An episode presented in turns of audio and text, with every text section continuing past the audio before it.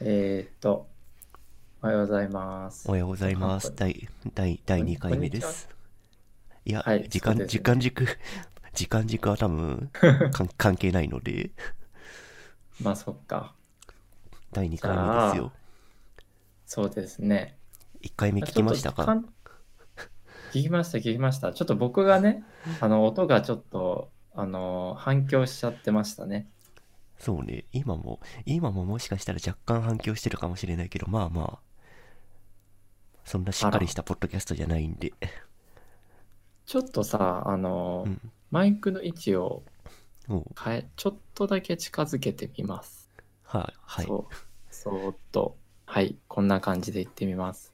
うん、で、そうだね。なんか前回、まあなんかいろいろと、まあ、話させてもらって、なんかさ、あの、僕一番感じたのは、なんだろう、その、まあ、ぶっちゃけほぼ、ほぼほぼ、まあなんかね、えー超絶ざっくりオーバービューは決めていたといえ、ほぼほぼアドリブだったじゃないですか。まあ、台本ないですからね。うん。で、なんか、ってなると、やっぱりなんか、あの、例えばその、えー、アドリブが効かないことは喋れないわけだよね。うん、まあ、当然そうだね。うん。うん。で、まあ、アドリブを聞かす必要もない場っていうのが、なんか個人的にはすごく居心地が良くて、うん。なんか、例えば、その仕事で人前で喋ったりするときって、その場をつなぐみたいな 概念がね、どうしてもあって、ああ、その、聞いてる人たちの興味を続けさせるためにってこと？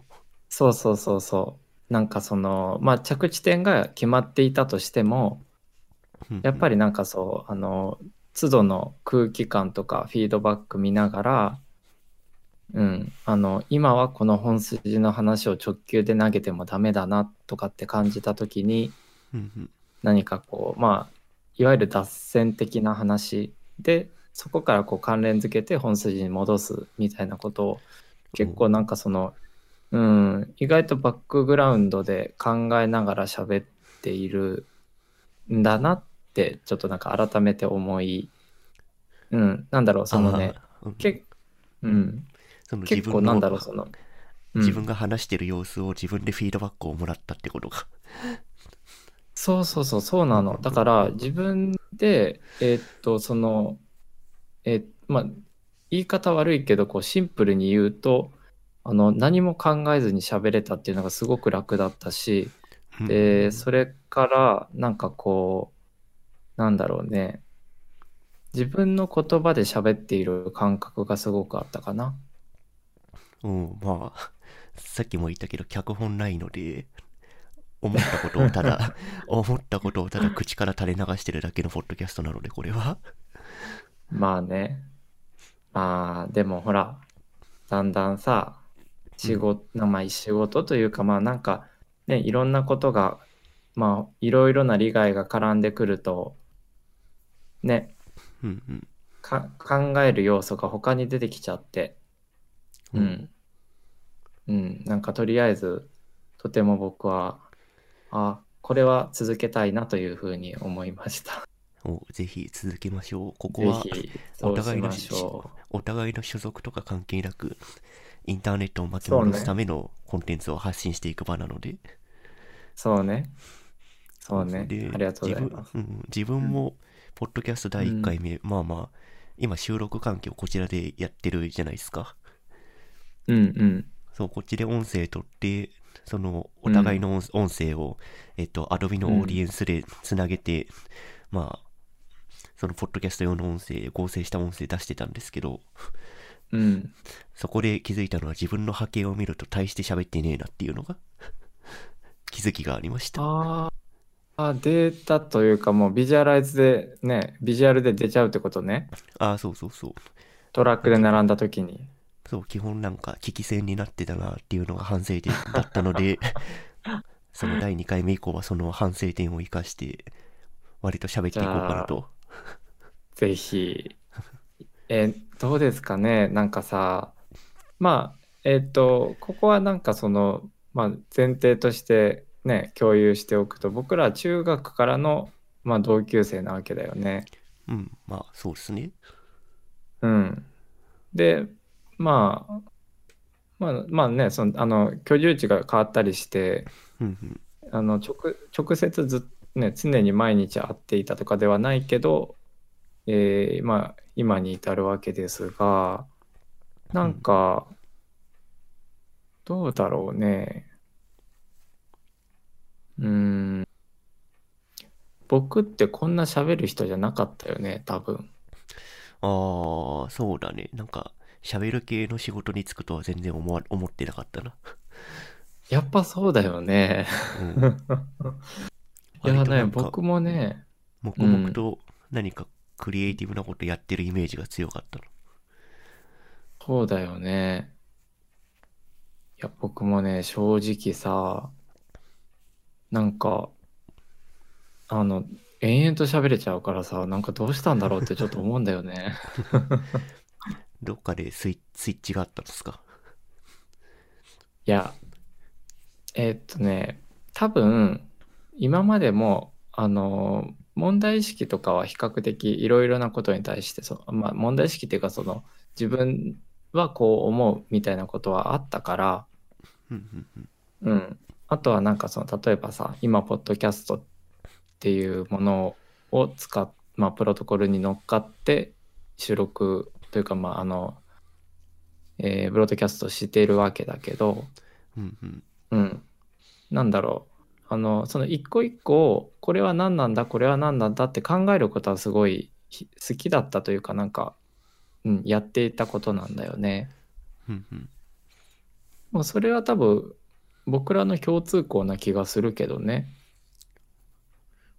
あの、つまり、えーっと、まあその目の前にあるツールも含めてだけど、一つ一つに対して、えー何も自覚なく使うことはそんなにないかなと。背。景、うん、そうそうそう。なんかね、ウェブでもこの技術はどうやって実装されてんやろうとかってやっぱ考えるやん。うん、確かに。うん。ごめん、ネストが喋ってしまった今。いや、音拾ってないから多分大丈夫。あ、よかった。うんここでキンクはね、あの、いろいろなウェイクワードを言ってしまうとね、そうですね。この環境はそうなんですよ。ガーフ、 GAFA 系のやつを言うとまずいやつですね。そう。唯一ないのはあの LINE のあいつだからね。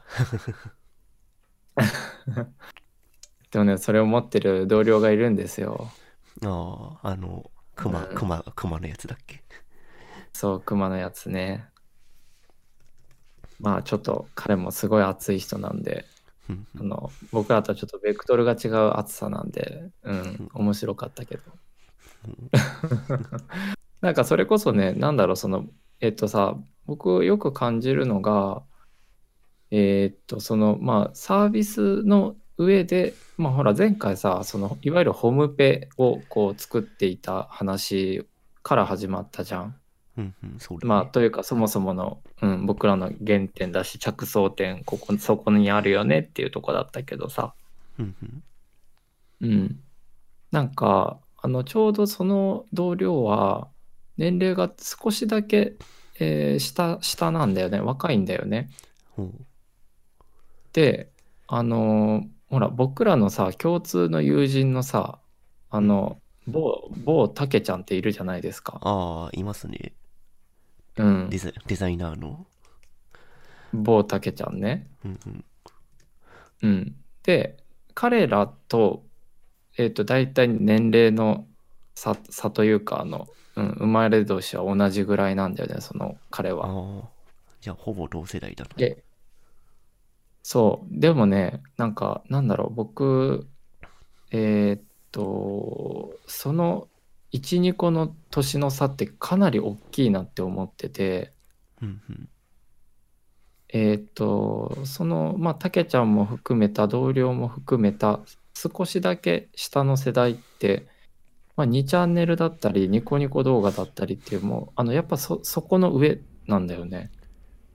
んそこの上。そのせ、そこを踏んでない。そこの世代ではないないってこと？いや、えっ、とね、ごめん、そのホームペの前提が共有できない。意外に。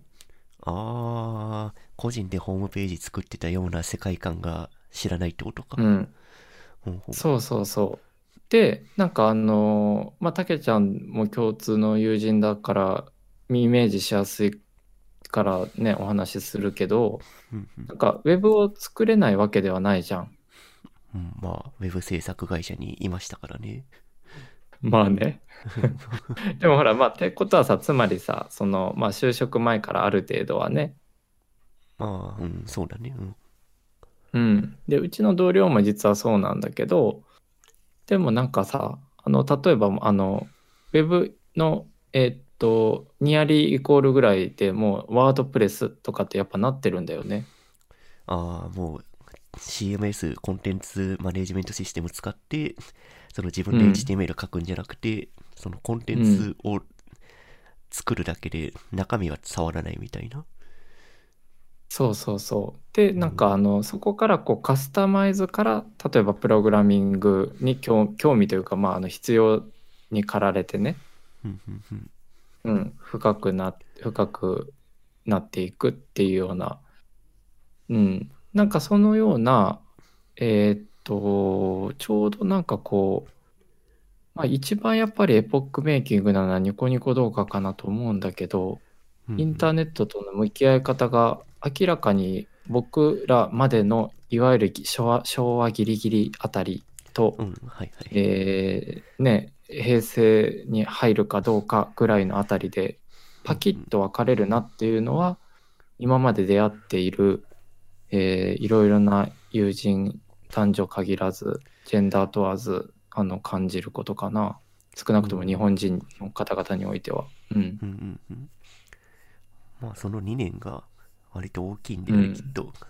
こ ここ数年でいろいろ変わ、ねいね、インターネットの世界ってすごい変わっていて、でもそこのうんちょうど変わるか変わらないかっていう、まあ、プラットフォームが出始めるかどうかっていうのは、ん出始めるかどうかっていうのが多分その2年間だったんじゃないかな。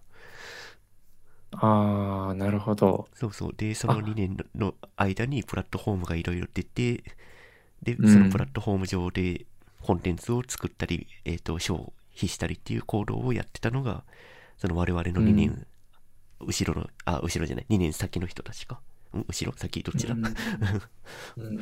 うん。まああの概念伝わってるからちょっとパスすると。でもあの本当にそうだよね。なんかあの当初のさニコ動ってほら YouTube エンベッドしてその上にテロップ載せてたじゃんねそうですね。YouTube と Vimeo の動画の上にコメントを載せるだけのサービスでしたね。そうそうで YouTube からバン食らってねうんあのただ乗り状態だったからさうんうん。で、独自でねサーバー持つようになって、今に至るみたいうな。ん。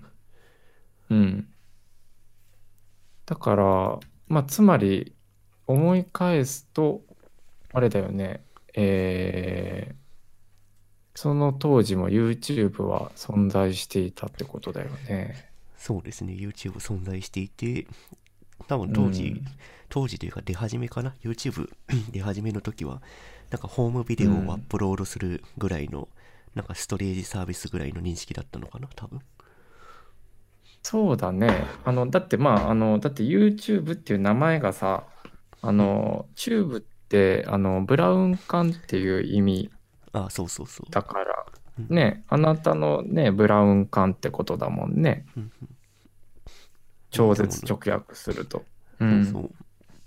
で、多分当初は、今でいうインスタグラムみたいに自分の動画を好きなようにアップロードしてくださいっていうサービスだったのが、なんか気づいたらドラマとか映画とかがアップロードされ始めて、無法地帯になったっていう。そうだね。でもさ、なんか、えっと、えっと、YouTube は、えっと、僕、明快にそれは覚えてるんだけど、ペーパルあるじゃん。あはいはい。今も、今も結構そのね、あの、さ最近日本でもやっと認知度が高まってきたなっていう体感値はあるけど、ペーパルの人たちが、あの、スピンアウトだったか、ちょっと関係、どんな感じだったか忘れたけど、まあ、そのペイパルの従業員だった人たちが立ち上げてるんだよね、確か YouTube って。うんそうなんです。で、そう。で、その後、あの、あれだよ、あの、Google にっていうのは、まあ、それ、そこから先は有名な話だけど、うんうん。だからさ、なんだろうね。あのー僕、この YouTube を Google が買収した。で、その元が PayPal っていうのって、うんまあ、ほら、今さ、あの、Google とか、まあ、というか GAFA が結構攻撃されつつあるじゃん。攻撃というか、あの、うん。そうですね。独占き、独占になってるから、分割しろとかっていう話は出てますね。そうそうそう。で、なんだろう。えーっと、でも、まあ、近似した話で言うと、例えばその、Windows にインターネットエクスプローラーを入れるなというか、まあ、あの、それがね、事実上のデフォルトになっていたうんあの時代。はいはいはい。うん。あれもちょっと問題になってたじゃんね。あれも、マイクロソフトが反トラスト法で訴えられてましたね。だよね。でもさ、なんかこう、その、まあ、ペイパルの従業員の人が始めて、でうん、Google が買収した YouTube でう、んそれから、例えばこう、あの、まあ、特にね、えーコロナ禍以以降で、まあ、急速に知名度とシェアを上げた、まあ、Zoom だよね、テレビ会議の。はいはい。うん、あれももともとはほら、あのシスコ系のさ、人たちのスピンアウトだから、うんうんそうですあね。のうん。なんだろう、その、えっと、難しいよね。そのプラットフォーマーがあるおかげ、まあ、つまりその強い資本があるおかげで、なんかこうサービスがスケールしたりとか、うん新しいね、えーものを生み出す上での基礎研究的なや役割を母体となるね、大きい企業がやってくれたりとかさ、資本があるから。うん。だから、すなんだろう。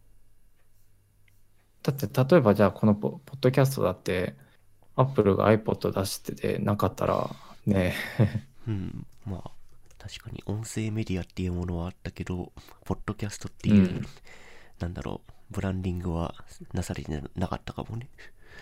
そうだよね。うん。だからさ、なんか、うーん、なんか、ちょっと、いきなり2回目なのにものすごく矛盾したことを言うけど、うんうん。なんか、巻き戻したとするじゃん。まあ、巻き戻すの定義はまだ定まってないけど、うんうんあの、まあ、あの、しっかりとはね。うん。うん。でも、なんだろうな。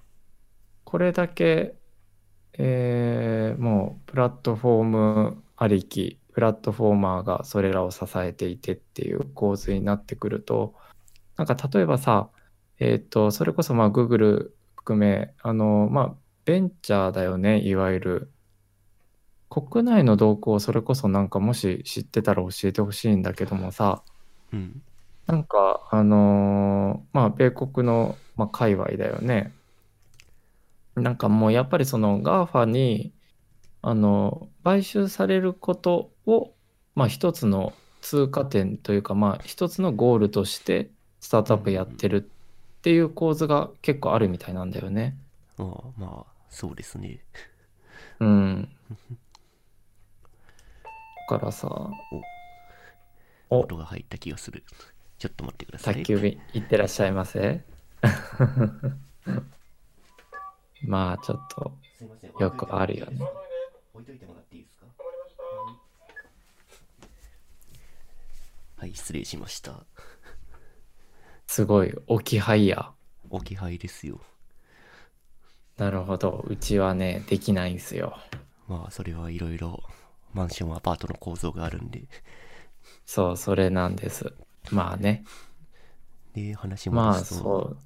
あれ、うん。 GAFA に買収されようとしているスタートアップのお話でしたっけそうそうそう。なんだろう、その、まあさ、事実上さ、まああの、01でサービス展開してもなかなかね、あの資金も体力もなかなかね、うん。持たないってこともあって、まあ、ある程度までは自分たちで資金と調達したりしてやっていくけど、まあ、それこそ GAFA にのどこかに買収されるっていうことを、まあ、一つの、ね、次への、まあつまあ、そのサービス自体はまあ吸収されるわけだけど、その、まあ、当人たちだよね、修行、えーえーと、創業者の人たちは、次のフェーズへ行くための、まあ、ある種の、えーステップになっているような、うんフロー、フロー、フローになっているっていうようなね、ところもあるっていう、まあ、現実もあったりして。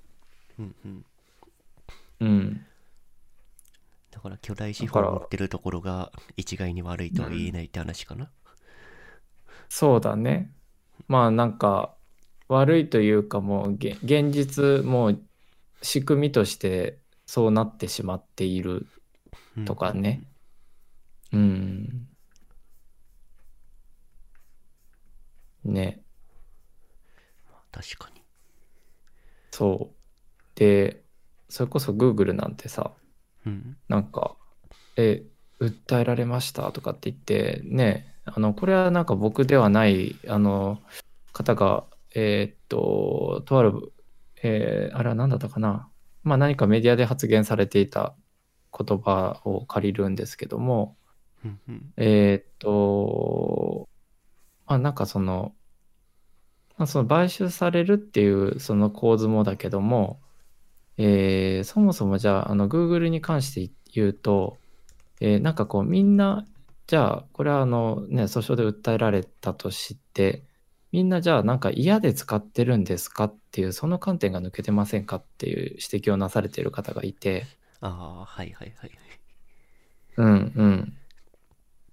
だってさ、あの、僕らも使ってるからね。うん、そうですね。使ってますけど、うんと、んグー Google 以外を選択できるっていう認識が、がユーザー側がしていないっていうのが問題かなとは個人的には思ってる。ああ、なるほどね。例えばだけど iPhone を持ってサファリうんのアドレス欄に文字入力すると、まあ Google で検索がされますと。うんでも、うんでもあそこの検索の、えっと、検索エンジンの選択っていうのは一応 Apple のセッティングから確か、えっと、検索先を Baidu に変えたりとか、ヤンヤンレックスに変えたりとかできますと。うん。だけれど、Google は Apple にお金を払ってサファリのデフォルデフォルト検索を Google にしてくださいっていうのをやってますと。それは、えっと、かなり問題があるかなとは個人的に思ってる。あ、そこはね、僕も同意。うん。うん。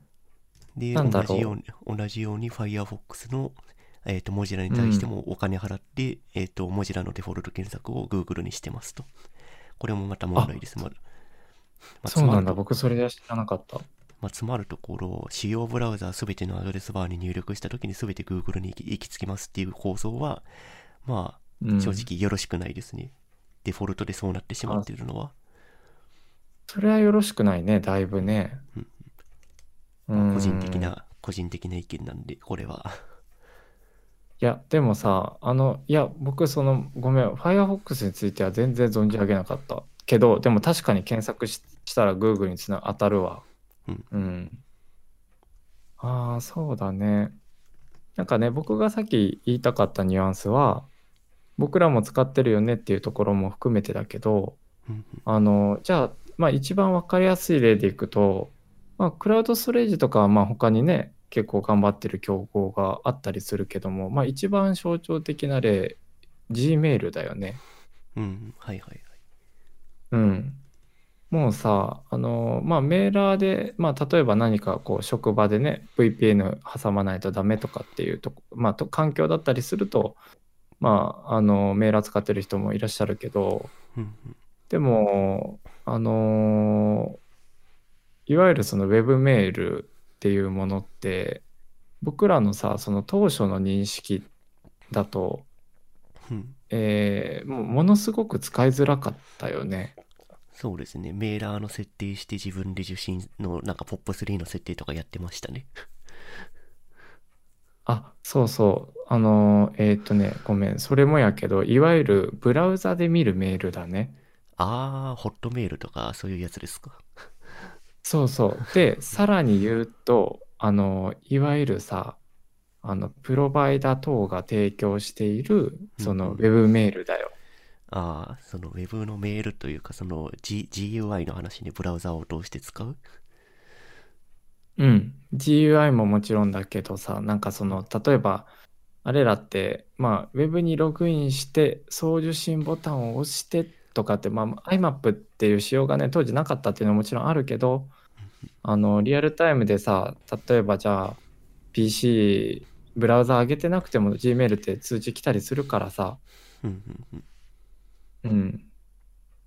で、まあ、インターフェースもやっぱり、まあ、当然ある程度慣れが必要だとはいえ、まあ、メールもね、あの、遅延なくほぼ確実に届くし、添付ファイルに関しても、例えば、まあ、規定の容量を超えてしまったら、自動的にそれは Google ドライブに、えー添付されて、その URL が重複されるとか、おそんな機能があるんですね。知らなかった。そうなのよ。なんかさ、それこそこちらの世界はまだメールベースなんだよね。うんうん。仕事が。うん。で、そうなってくると、えーっと、まあ、少なくとも Gmail は、えー先ほどお伝えしたように、まあ、いわゆる添付ファイルを、ね、添あのメール作成画面から添付しようとして容量を超過してしまっていた場合には自動的に勝手に Google ドライブにアップされてであの URL がペタって貼られるんだよね。おその体験は確かにいいね。うん、そうなの。で、あの、じゃあ他のウェブメールたちが、えーまあちょっと今のはファイルの添付っていう体験だけど、えーまあ他も含めて、まあいろいろと、あ、あとだ、あとあれだね、ちょっと先にちょっともう一一つ例を挙げておくと、いわゆるスパムフィルターだよね。うんうん。それは確かに。うん。で、なんだろう、やっぱそのあたりも含め、じゃあ他社が追いついているか。じゃあ一番、あのー国内でメジャーな例で言うと Yahoo メールあるし Yahoo ジャパンメールね。うんで、それから、まあ、えー、Outlook だよね。マイクロソフトの。はいはいはい。うん。まあ、事実上そのあたりが主要かなとは思うけど、やっぱり、うん、どんどん、あ、あとはまあ、あの、すごく強いて言えば iCloud とか、まあ、あの、プあの、デバイスが限定されてしまうけど、うん。確かに、その Google 以外のところと比較すると Google の周り、え G、今は Gmail の話だけど Gmail は非常に使いやすいっていうのは、それは、うん、正しい。そうなんだよ。だからさ、うーん、むず、えーっと、なんだろうね。個人的に、まあちょっとなんか簡単になんか結論みたいなことを言ってしまうと、いわゆるその、じゃあインターネットを、えー巻き戻さないというよりも、むしろ早送りしていくほうというか再生していく。うんうんうん。まあまあ続けていくってことだけど、まあ、そもう、もう事実上インフラになっているけども、まあそれでもまだやっぱデデバイトとかっていう問題はあるわけで、うんうん。で、そうなってきたときに、やっぱりまあある程度、ある程度とかだいぶプラットフォーマーの力って必要だなっては思うんだよね。ああ、そうですね。それは否定はできないね。うん。で、うんあのーまあほら、例えば Chromebook とかもいい例だけど、あの、まあね、そっからほら、さっき言ってたその囲い込みみたいなのがね、あの、生まれてきちゃうと、またちょっと問題がややこしくなってくるんだよね。うん、ああ、そうね。さっきこっちが言った話ね。そうそうそうそう。だから、まあ、Google がこれだけ大きくなっているのって、あのーやっぱその圧倒的なエンジニアリングと、あと、それからこう、体験に対する価値をしっかりと設計して実装していくっていう、まあその考え方にあると思うんだけどそうですね。マテリアルデザインもまさにそれですね。そうだよねうんうん。まあなんか自分たちで Web の標準を作ってくれたっていうのはあるかもしれない。うんでほらマテリアルデザインはあの一応そのなんかまあ自分に近しいので説明というかなんか触りを伝えると。あれ結構紙ベースのさグラフィックデザインのメソッドがたくさん詰まっているんだよね。おー余白の取り方とか？うん、もだしね、なんか、あの、えっと、まあその、いわゆるそのデザインのガイドラインっていうものは、えー、Apple がグラフィカルユーザーインターフェースのガイドラインを MacOS 向け、そして iOS 向けに、まあそれぞれ、まあ出している、いたんだけども、うんうん。えーまあ、マテリアルデザインは後発ということもあったかもしれないけど、えー、と既存の、えー紙の紙媒体のデザインの、えー考え方および、えーなんだろうそのディスプレイまああらゆるデバイスで展開できるっていうその想定の中に紙媒体もやっぱり考えとして想定してんだろうなっていうのが見えるんだよね。うんうん。まあ、その展開先として具体的に紙でじゃあやる彼らがやっているかって言ったらそうではないけど、あの、つまり紙ベースのもので情報を得たりとか、えー生活を回してきた人たちに対してのアプローチ、まあ配慮とも言えるかもしれないけど、うんうんうん。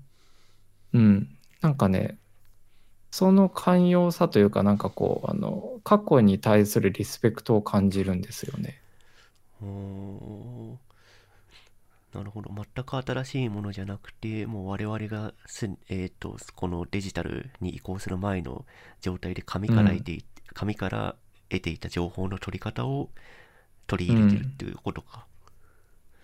そうそうそう。まあなんか、あのーまあガイドラインだからさ、まあ情報の得方っていうよりも、どっちかというと、そのまあ、how to というか、まああのね、こういう時はこういうデザインをしましょうみたいな、まあそれの総体がマテリアルデザインのね、ガイドラインなわけだけど、でもなんかその一つ一つを見ていくと、あのーやっぱ紙ベースのさ、えースケッチしてとか、なんかね、あのーで、それをこうリアザイ、リアライズしていく過程っていうのが、あのこれまでのデザインのワークフローにかなり近かったり、あるいはあえて引っ張ってきていたりとかっていうことがあって。うん。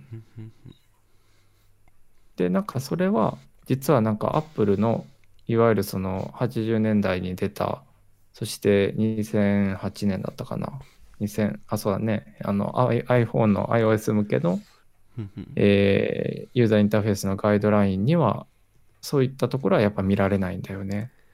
あの当時のガイドラインっていうと、あの、膨らんだボタンとか、ああいう感じのやつですか？iOS? うん、そうそうそう。あそうそうそうあのーなんだろうまああれはさ概念としてそのタッチスクリーンっていうものが新しいもものだったからうん。まあなんかそれ以前からもね、まああの、実はね、まあ PDA とか含めてあったけども、うん。まあその、えっ、と、てかアップルもそもそもね、ニュートンとかあったしね。ああ、そんなものありましたね。うん。でもなんか、うん。まあアップルのガイドラインは、まあ先ほどの話とつなげると、まあ、Google と全然考え方が違うことが明快にわかるんだよね。あくまでも Apple はそのデジタルデバイスとしての体験っていうものを追求してるんだなっていうのがわかる。うんうんうん。あと新しいものを生み出そうっていう方向に動いてるってことか。そうだね。で、新しいものを理解してもらうためにとかね。うん。だってほら、MacOS のさ、左上にリンゴマークがあって。とかってね、当初から変わってないからね。システム1.0の時代から。うん。まあ、確かに。うん。だから、なんて言ったらいいかな。その、私たちはこういうものを作りましたっていう、その、まあ、使用書だよね。うんうん。うん。だから、え、でもさ、ど、どうなの？なんかさ、あの、すごい傍から見ると、うん。まあ、ウェ、ウェブ制作仕事にしてるじゃん、カッピはさ。はい、そう、そうですね。うん。でさ、すごい、あの、まあ、うんと、いわゆる昔の昔、さっきの言ったホームページ時代はさ、うん。それこそ前回のアーカイブを僕も聞かせてもらってすごく印象的だった言葉で、ホームページを作るためにのホームページがなかったから、こう自分たちでね、ななんかするしかないっていうところが、うんうん、ねそそうだね。うん、あったよね。でありました、ね。もさ、うん、今なんかそれこそなんか API ベースでいろいろいろいろとかっていうね、考え方な、なのかな？どうなんですか？API ベースであいろいろっていうのはその外部のサービスを使ってそのコンテンツを作っていくっていうことかな、YouTube, YouTube じゃないまあ YouTube もか。YouTube の API とか Twitter の API とか Facebook の API とか。うん、そうそうそうそう。で、まあなんかもちろんその、まあ CMS とかも含めてやけど、うんうん。なんて言ったらいいかな、そのやっぱ自分たちで Web 作っているとはいえ、当時と比べると、やっぱりなんかこう、既存の何かを組み合わせるとかっていうように見えているんだけど、どうなんだろう、実際は。ああその認識は限りなく正しいですねまあ実際にそのインフラとかもまあ当時はレンタルサーバー借りて、まあそのレンタルサーバーの中にえっ、と MySQL とか Postgre とかのデータベースインストールしてで、そのデータ、えっ、と、PHP とか Perl、Perl は違うか、PHP から、そのデータベースに接続して、なんかゴニョゴニョコンテンツを作ったり保存したりするっていうのをやってたのが、まあ多分自分が Web 業界入り始めた当初ぐらい。で、うん。そこから Amazon が AWS とかを出してきて、まあ、インフラ系は AWS に乗っけておけばオール OK でしょうみたいな空気感になってるのが今かな。ああ、そっか。え、それはさ、AWS に乗っけることによって、うん。えー、なんか明快なメリットはあるの？え、自分でサーバーのメンテナンスをしなくていい？やっぱそれだよね。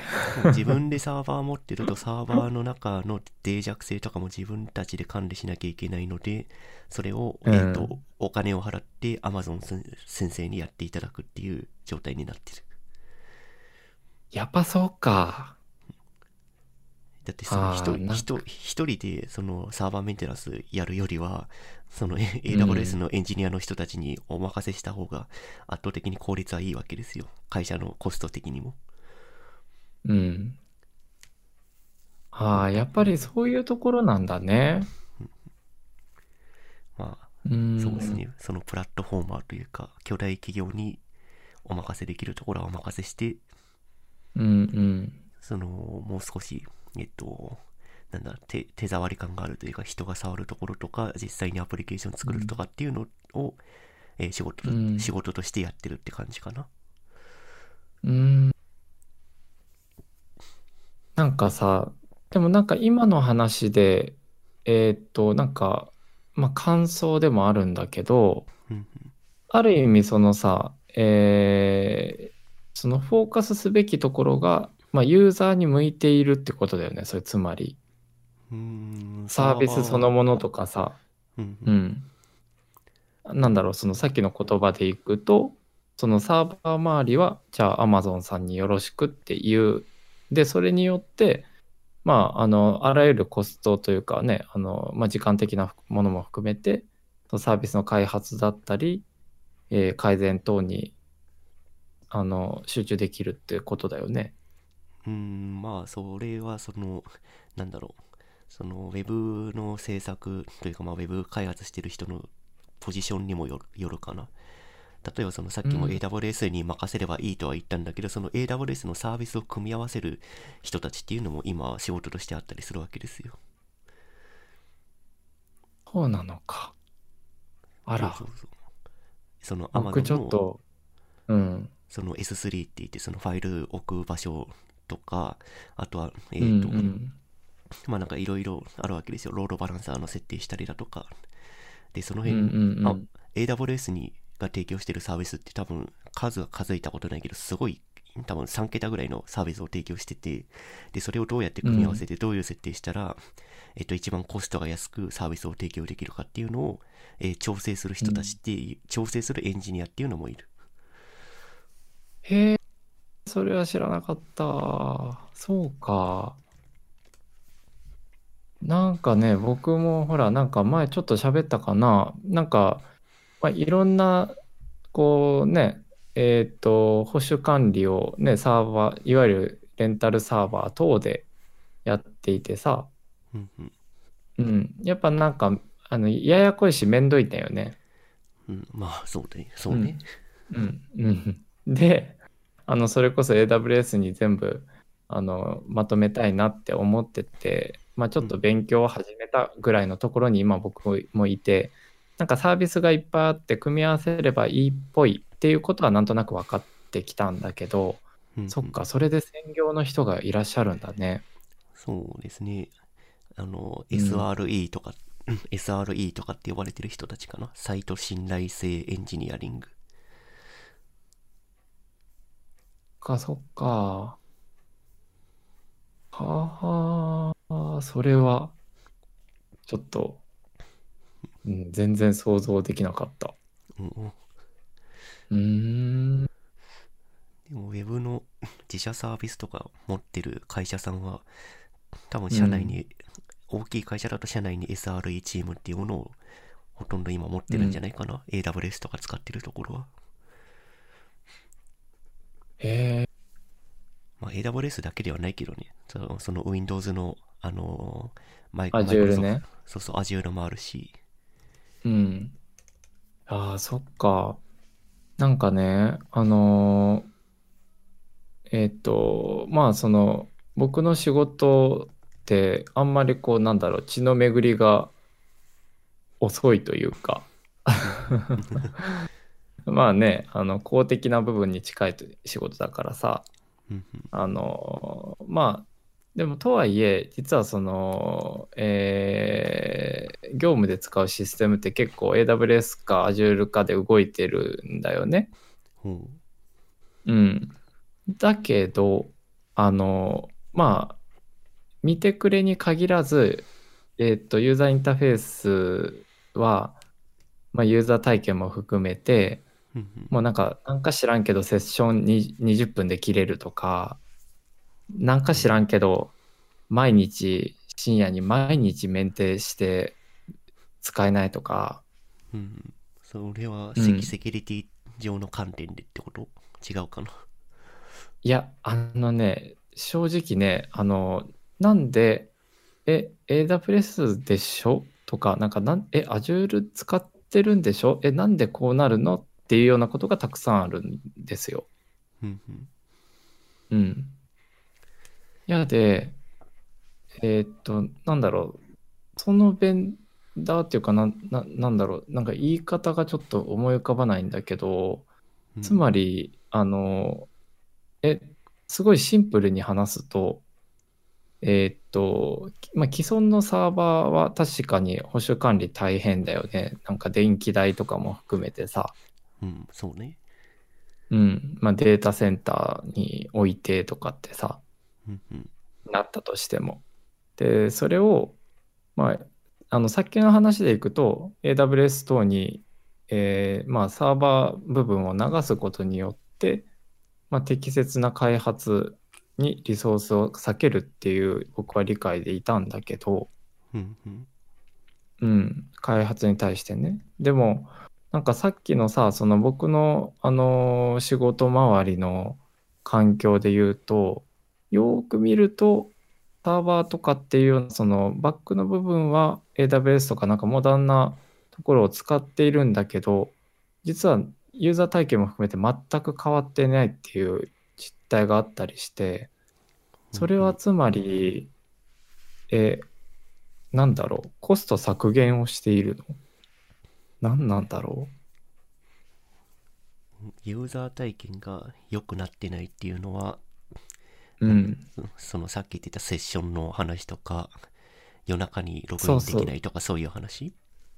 そう。とか、そもそもスマホにも対応していない。つまり、その、サーバーは AWS だけど、えーっと、HTML は4.01とかね。そんな感じ。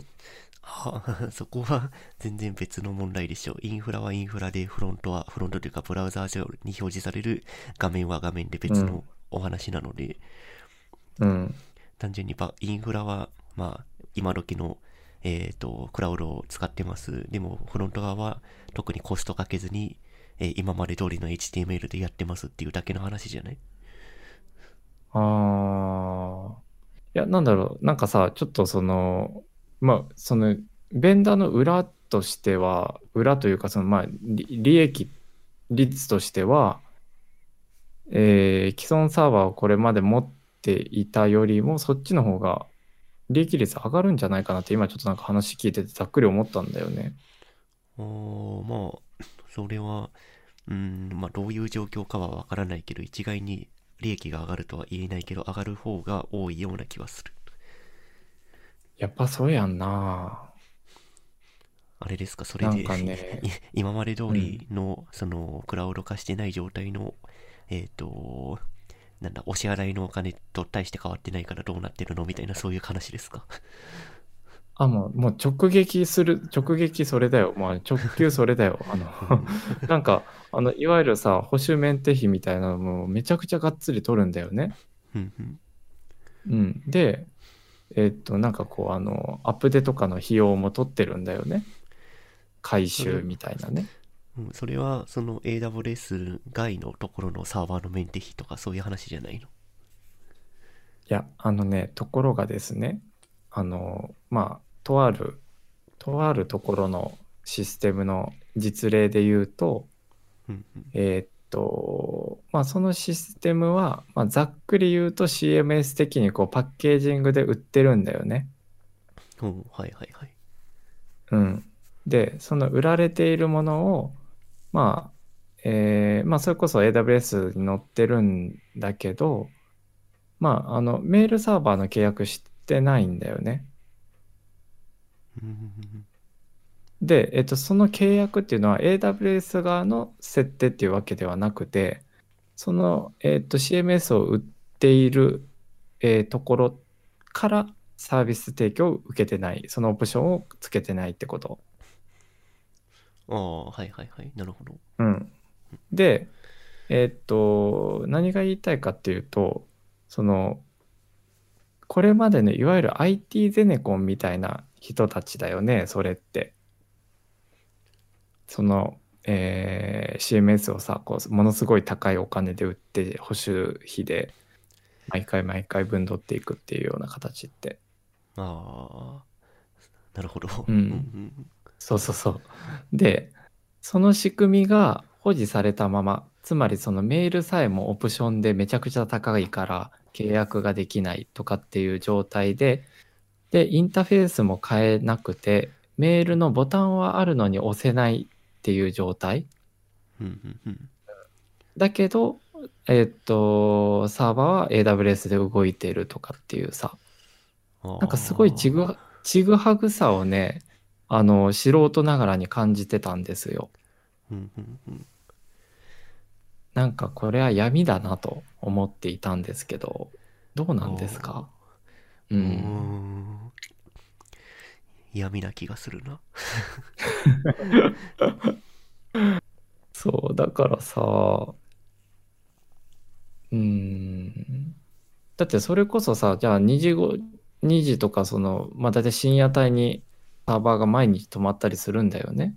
うんうんそれ例えばさ、既存のじゃあサーバー、あの、ラックに入れてるサーバーでさ、まあ確かにアップで入れないとねとかなんかわわかるんだよ、それは。うんうん。でも AWS でそれさ、別になんか、頑張れば大丈夫じゃない？そんな止めなくていいでしょ、毎日。うーんと、止めておくと無駄なアクセスがないので、お金が安くなるとかそういう話ですかね。でもほら、え、たかが知れてるよ？うんあの、内まそう内部の 内部のシステムやで。うんうん。でね、あの、わあ、もうこれ、最悪やと思ったのが、まあ、当然 AWS ね、あの、先ほどもちょっと言ってくれたみたいに、まあ、いわゆる重量課金じゃないですか。うん、うん、そうですね。うん。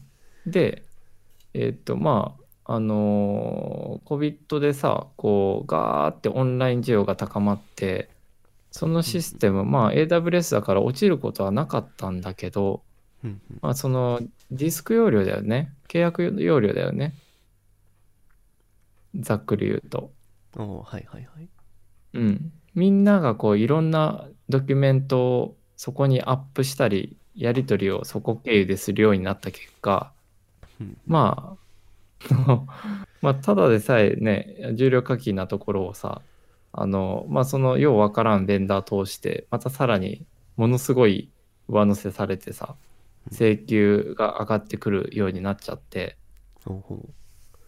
で、結局何が起こったかっていうと、じゃあもうなんか、Google の、なんか、あの、ぎ Google の Gmail を使いましょうとか、なんか、Outlook を使いましょうとか、なんか、OneDrive、Google ドライブ最高みたいな、なんかそういう感じになっちゃって、うおう。うん。ん。なんか、え、あんなになんかその、自分たちのシステム使って使ってって言ってた、あれはなん、これまでのアナウンスは何だったのみたいな。うん。っていうことがあった。うん。ベベンダー側からそれ言われたってこと？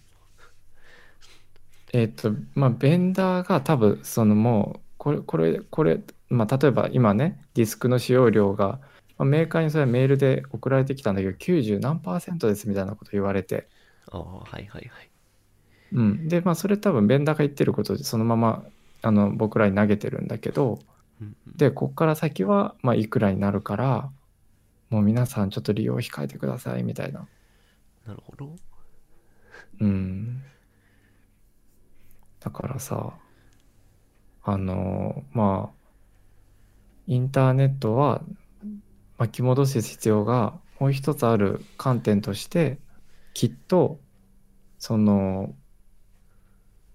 使える人は使えるようになってる。その現代のさ、その GAFA も含めてこう使いこなすっていう意味だけどさ、うんうんうん、他方でなんかこうそこをうまく使いつつつまりその合理的な使い方だよねあのインターネットの。うん。はいはいはい。うん、なんかそこに乗っかりつつ既存のビジネスを展開することによりなんかよくわからないお金をたくさん得ている人たちがいると。そうそうそうそうそうそうなんですよだからねなんなんかもどかしさを感じます僕は。なるほど。うんちょっと一瞬休憩していいですか？休憩というか。まあ、じゃあ、休憩の後に、じゃあ、カッピから締めてもらってもいいですか？お、了解なんかです。僕はとにかく、とにかくね、もう、あの、これは問題提起としてしておいて、ちょっとなんかぎ次回以降もさ、教えてもらいたいな、なんかその、うん、僕の世界はそんな感じ。了解です。ちょっと離席します。もちろんです。じゃあ、ちょっと僕もオレンジジュースでも飲もうかな。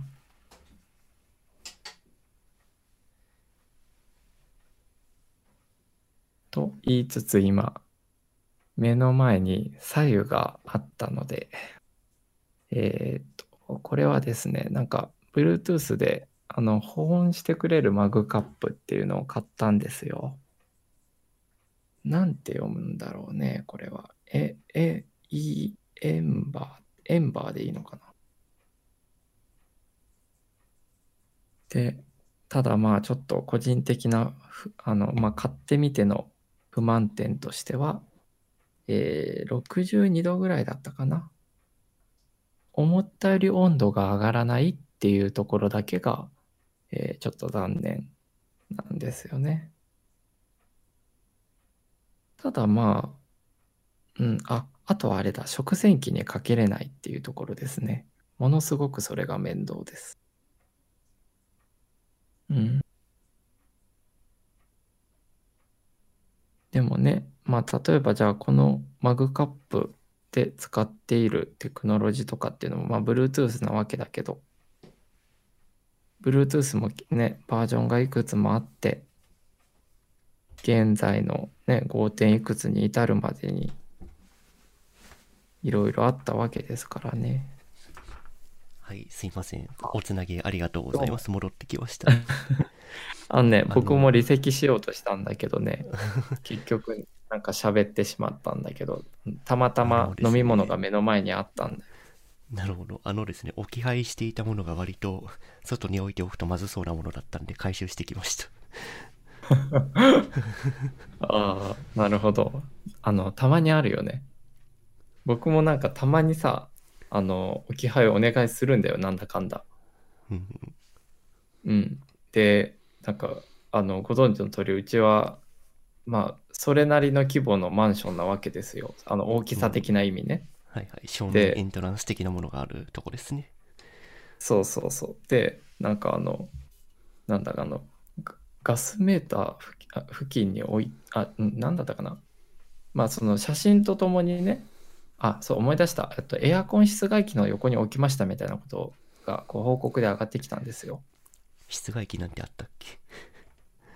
まあ、あの、えっと、一応あるところがあるんだけど、まあ、そこには、ええエントランスのそ外？うん、外。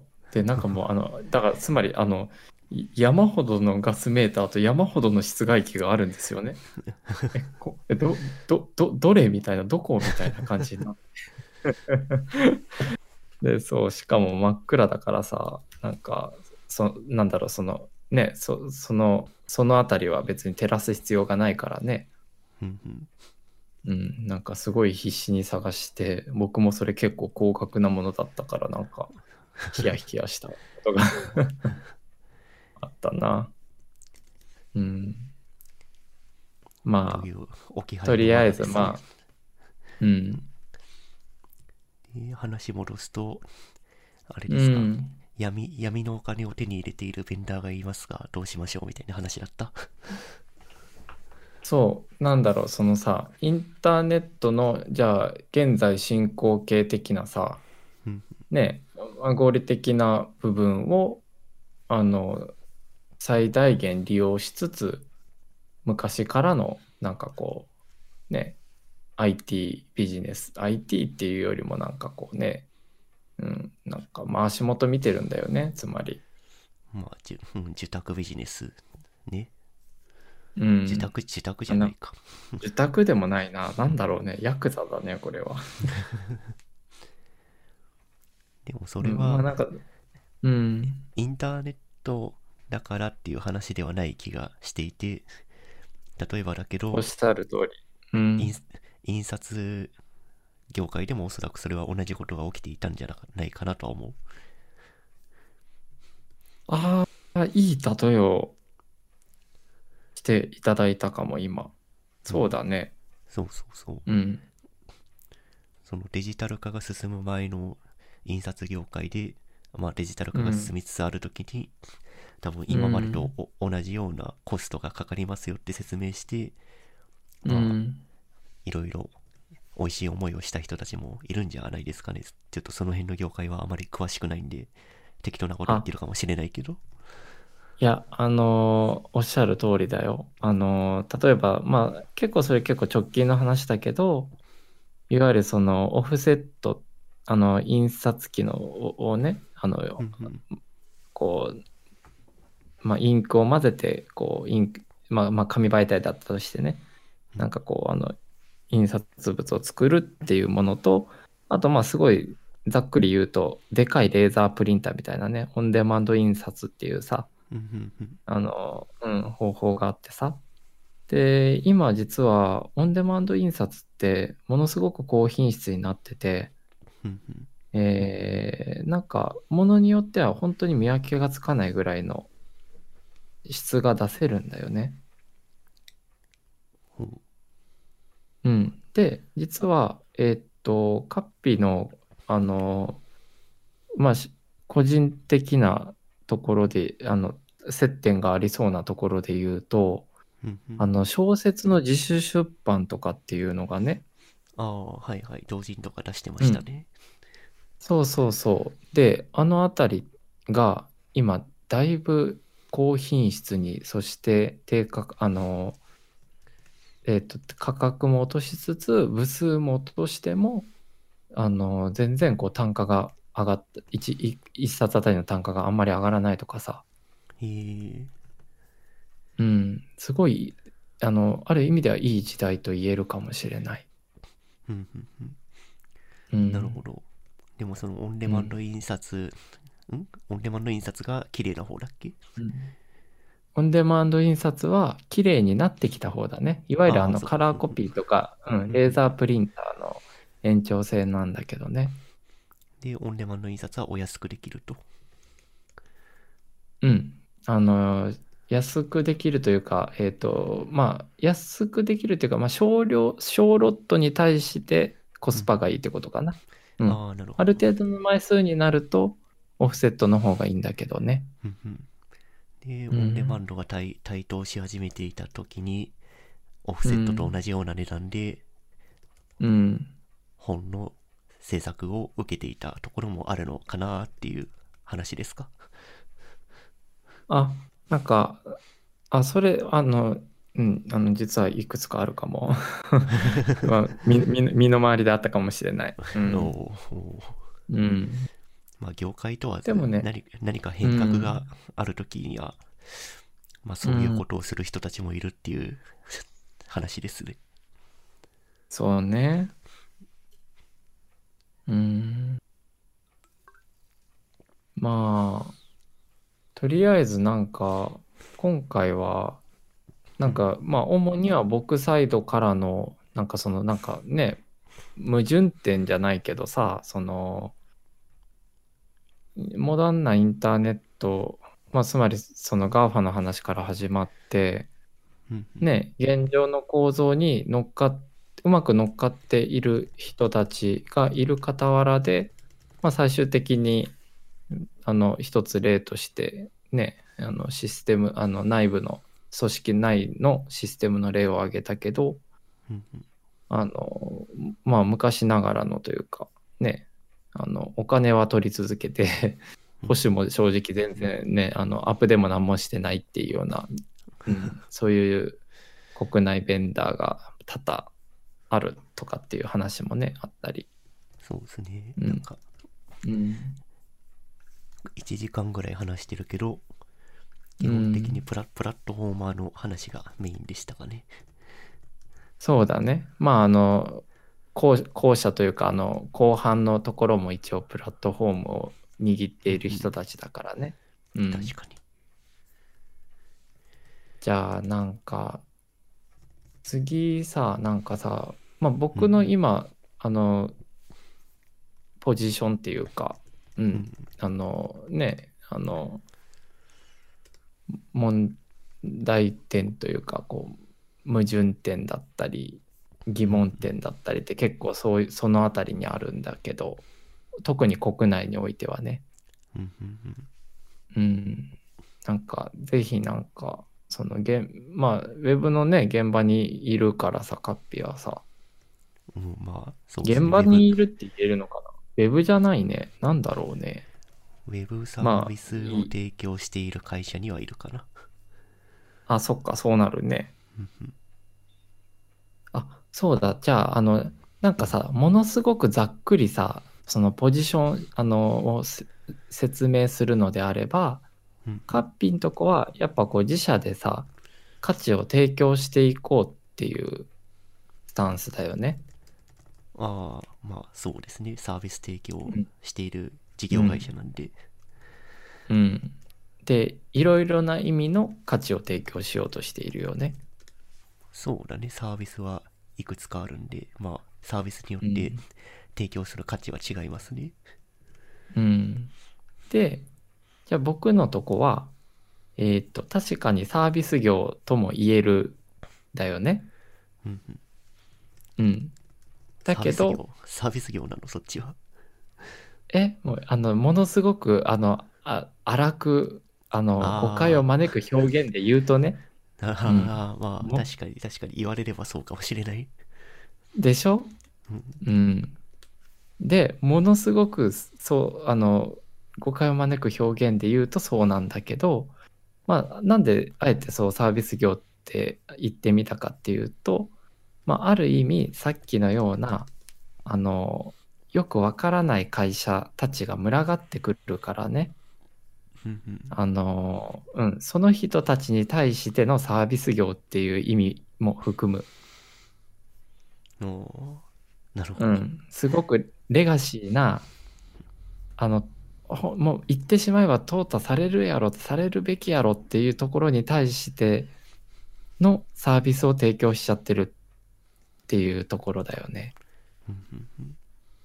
うん、で僕のスタンまあポジションというかねはなんかこうお金は頑張れば自分たちでこう価値を作らなくてもなんか知らないけど入ってきてしまうみたいなところがやっぱその先ほどのようなあの意味合いのサービスを延々とこう使い続けちゃったりとかね。